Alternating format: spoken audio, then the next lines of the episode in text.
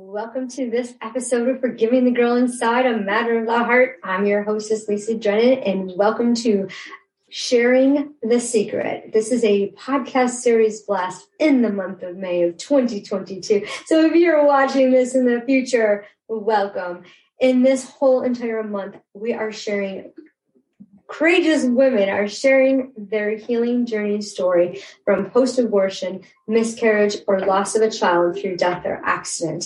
And it is a beautiful way for us to share, to reveal, to heal. So, in today's episode, it's a quick educational, quick um, sharing from yours truly of my story of having two abortions and the emotional impact it has made on my life and what I have done um, with that experience, with those experiences. So I was 1985.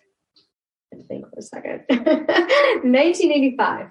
I was in a relationship, excuse me, very narcissist, gaslighting relationship um, he said to jump. I asked how high. I literally did everything for this person. And when I chose to give up my virginity to him, it was a no brainer for me, right? I loved him with my whole heart. I mean, it hurts so bad that kind of love that you have where you're so infatuated, you're so obsessed, you're so like, wow, this person is paying attention to me. I, this is going to be so amazing. And that, you know, we, we, as women, we think about the fairy tale love. And, you know, most of us grew up with Disney and there was Snow White and Cinderella and all the beautiful princesses who waited for their perfect Prince Charming. But when you meet them, they're Prince Charming and then things go south quick, right? So we were in this love hate relationship, and I gave him my virginity, which made me emotionally tied to him because of the way I was brought up in a Catholic Italian background. You know, one, you didn't have premarital sex. Two, if you did, you ended up marrying a guy. And three, um, that was sacred, right? That relationship, that level of intimacy was not to be thought lightly of. So if you chose to sleep with somebody, you're basically calling that out, calling you're, you're choosing that person as your mate. So here I am. I was 15 when I met him and we got intimate. He was three years older than me and I ended up pregnant. Why wasn't I on birth control? Okay? Because i had a very conditioning statement from my mom that birth control was a form of abortion and you don't take birth control. Not alone that we're sleeping okay? That we're fornicating right? So all these mixed messages i was petrified. I was literally conditioned to believe that if i took birth control even though i was having premarital sex that it would somehow i would somehow go to hell okay? I know it sounds crazy. It's crazy i know but this was the thought process for my 15 year old self. So we ended up getting pregnant. I remember the day I told him, and I was scared. I was like, I my period came like clockwork every 28 days. I was on a cycle. Before I met him, I never even had cramps. And when I met him, ironically, I got cramps. You know, you go figure. But anyways, your body keeps the score. If you haven't read that book, I highly recommend it. Um, so I remember telling him, he's like, "Oh, well, you're gonna have an abortion." I'm like, "Okay, all right." I know bobblehead sitting here, and um, I know I didn't think twice about it. And you're like, you can't tell your mom. Like, my mother would kill you before she killed me. So yeah, no, we're not telling my mom. And um, you know, we looked into. I went to Planned Parenthood. We found out the cost and when it could be done, and I was really early in the pregnancy, and when they were giving me the education, basically I received information in my own being. I don't know if this is fact or fiction, that it was a blob, that it was like a tumor, and removing it was just like removing a cyst from your body. Okay, no harm, right? I don't want a cyst in my body. Okay. So I immediately got it done. And I remember like I was I was taking Valium. I remember walking in and I had two abortions. The first abortion, I'm not sure the difference between the two. When the events took place, I blurted out to the point where I don't remember the exact details. I do remember going there and there was a crowd and there was people holding signs, picketing, saying choose life and all of that, you know, pro-lifers. And I remember a man said to me, "You don't have to do this," and I'm like, "I don't have a choice." And I'm drugged up, right? I mean, I you're, you're all blurry to me, and you're talking to me, and you're like sounding like uh, Charlie Brown's uh, teacher, right, from Peanuts. And I was confused, and my boyfriend pulled me by the arm. Like, "Come on, let's go. Don't pay attention to them." So I remember sitting in the waiting area and then going, getting more Valium and putting in a gown, and then laying on a steel table. And you know, the doctor all masked up and you know, booted up it or you know, wrapped up in their gown saying, you know, got a big vacuum cleaner hose and said, don't worry, you know, you're, you're going to go to sleep. You're going to wake up and this will all be over. You, you won't feel any pain. And I was just like, all of a sudden I felt the suction and I, I just went out cold. And the next thing I remember is waking up in my boyfriend's um, bedroom, which was in a basement apartment, and it was cold and it was black and dark um, and it was dreary and damp and it was damp and i remember freezing i was just freezing cold and i was exhausted i could barely get my head off the pillow and i sat up and my mouth was so dry i mean it, it felt like it was cotton it was just so dry and he had given me a glass of warm water and it was just it touched my lips and at that moment i decided that i hated his guts um, and I, I just despised him and he's like well are you hungry and i'm like yeah. And I looked at the bed. I looked, I went to go get up and I was really dizzy and there was blood everywhere. And he hands me a hamburger smothered in ketchup and it was just drowning. And all I could think of was the blood everywhere. And this ketchup represented this blood. And I was realized how famished I was. And I started eating it. It was like cardboard. And to this day, I will not put ketchup on my hamburger. I do not like ketchup. Um, very, rarely will I put on my french fries. Um, it was a very powerful memory. And I remember I bled out for um, quite some time, six, eight weeks. And of course, we started the cycle again. Like, you know, I, I mean, we were just so hot for each other. Um, you know, eight weeks later, when when the bleeding started to subside, were back at it again. And, you know, I'm going to share my second story about the abortion, the second abortion with you.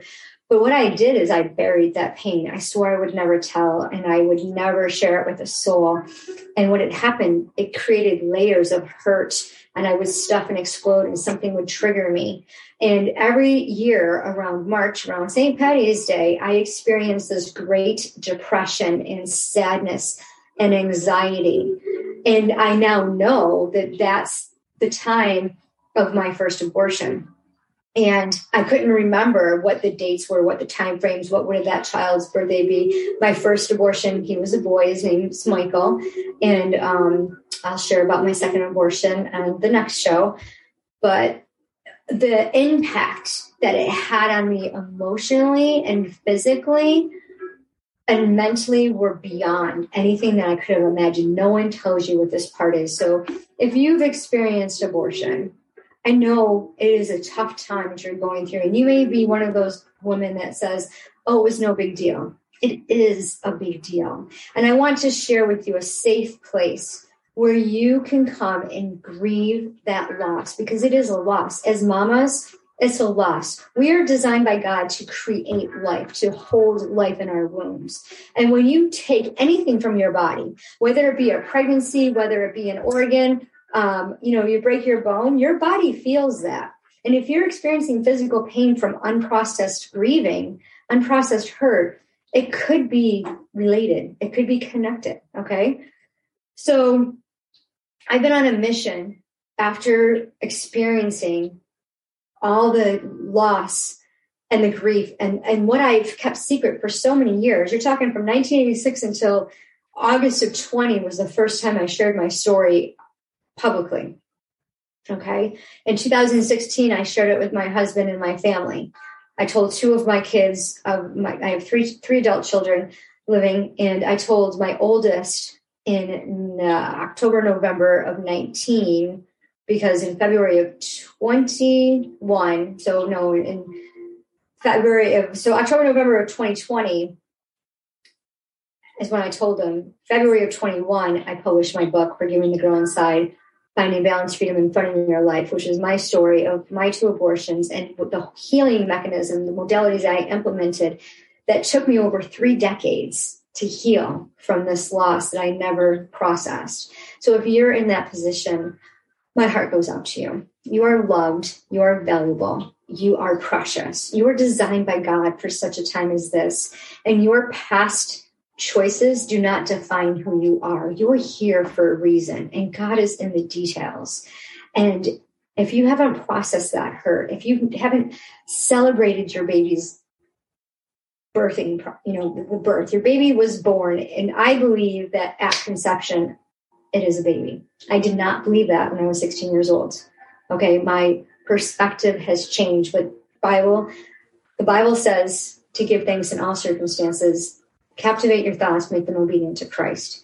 I used to think horrible things about myself for having those abortions. I was a murderer. I was no good. I was scum. God was going to strike me down. I didn't trust God. My faith was just wavering and I had no one to support me. I didn't feel like I could talk to anybody. When I met my husband, I wasn't going to tell him. Heck no. I didn't want him to know how horrible I was. So I turned to people pleasing and I did all kinds of things for everyone else. And inside I was miserable. And I wasn't able to be who I wanted to be. I couldn't trust myself. I couldn't honor my heart's desires because I didn't think I deserved it. I didn't think I was good enough. And even though I was a Christian, I was saved at the age of 12 in 1979, I still messed up. Look at how much I messed up. God's not going to forgive me. No way. I didn't even understand the concept. I had the knowledge, but I didn't know. I didn't understand how it applied to me. How could it apply to me? And one of the things I did not want to hear is somebody quoting Bible verses on me, telling me, "Oh, you know, this and that." I know that's that's not where I was emotionally, mentally. My mindset wasn't there. Okay, I wanted help. I was in counseling from 1986 until 2021, and I saw some form of therapy, read books on anger. I was so angry and I wasn't sure how to process it. And all of this was coming out sideways. And I self sabotaged. I overate, overdrank, and overspent. I got addicted to 0% credit cards and played a game with my money for many years and hid it from my husband and justified my actions. Are you in that same boat? If so, I want to help you. I have a group called a heart centered, I'm sorry, I'm getting a little choked up here. um, I have a, a group that just launched literally like um, a week ago.